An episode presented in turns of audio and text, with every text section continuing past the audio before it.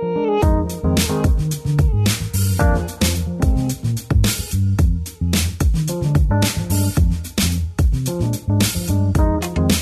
to the National Links Trust podcast, telling the stories, sharing the history, and emphasizing the importance of municipal golf courses in the diverse communities in which they reside. I'm Michael Kornheiser with Claude Jennings as we launch the show with this teaser episode. Yeah, so the National Links Trust podcast highlights the work National Links Trust is doing to protect and promote affordable and engaging municipal golf courses that will positively affect local communities across the U.S. We'll be speaking with some of the golf industry's best regarding how people are rethinking municipal golf and its important role in both the game and communities, giving a voice to the people and places of the game that are often overlooked. My first round of golf was actually the front nine at Rock Creek here in Washington, D.C. I'm still unable to forgive my dad for convincing me to try a bump and run seven iron.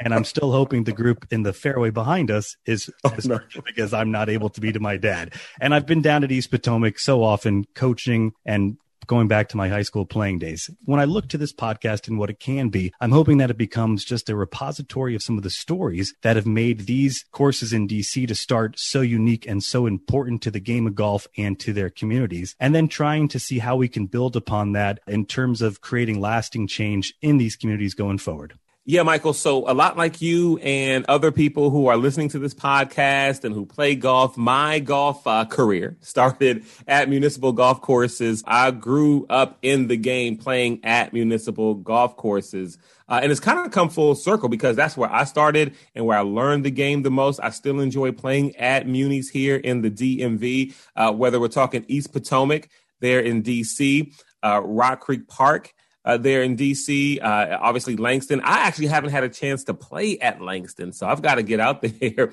and play. But also in Maryland, uh, where Paint Branch Golf Course, right there in Greenbelt, Maryland, is where I first learned how to play the game. Uh, my first nine hole round there at Paint Branch would catch an easy uh, hour and a half, two hour nine hole round with the fellas early on a Saturday or Sunday morning. Um, also, Enterprise in PG County, right there in the uh, Largo, Mitchellville area. Some call it Bowie now, uh, but then also the Montgomery County courses. And so, municipal golf is huge in my life. And again, it comes full circle because my son Manny, who is eight, you know, he loves the game and and and he's playing golf now, and he's been in the you know drive, chip, and putt uh, competition for a year.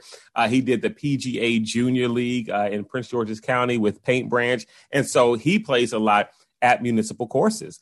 And so I'm really looking forward to hearing some of the stories about the communities, about the courses, a lot of the history behind it, because again, I got into golf not knowing a lot about it. I'm also interested in learning about the architecture and what some of these course designers are looking to do um, as they remodel uh, some of these courses. Uh, I know we're going to be talking to Sinclair from National Links Trust on episode one about some of the remodeling happening at the DC municipal courses. Can't wait to jump into that. But just to see, you know, what the thought process is behind some of these course designers. What do they want you to experience? What's behind that? Because I just got into the game because some guy said I should play it, you know, and that's what I did. And uh, you know, my and my son is in it now. And you know, with COVID nineteen in 2020, uh, my wife got out and we spent a lot of family time at a municipal golf course, whether it was Paint Branch or Needwoods Executive Nine. And we're just walking around, hitting some golf balls, having fun as a family. So munis have a really special place in our heart. So yeah, I'm looking forward to this project.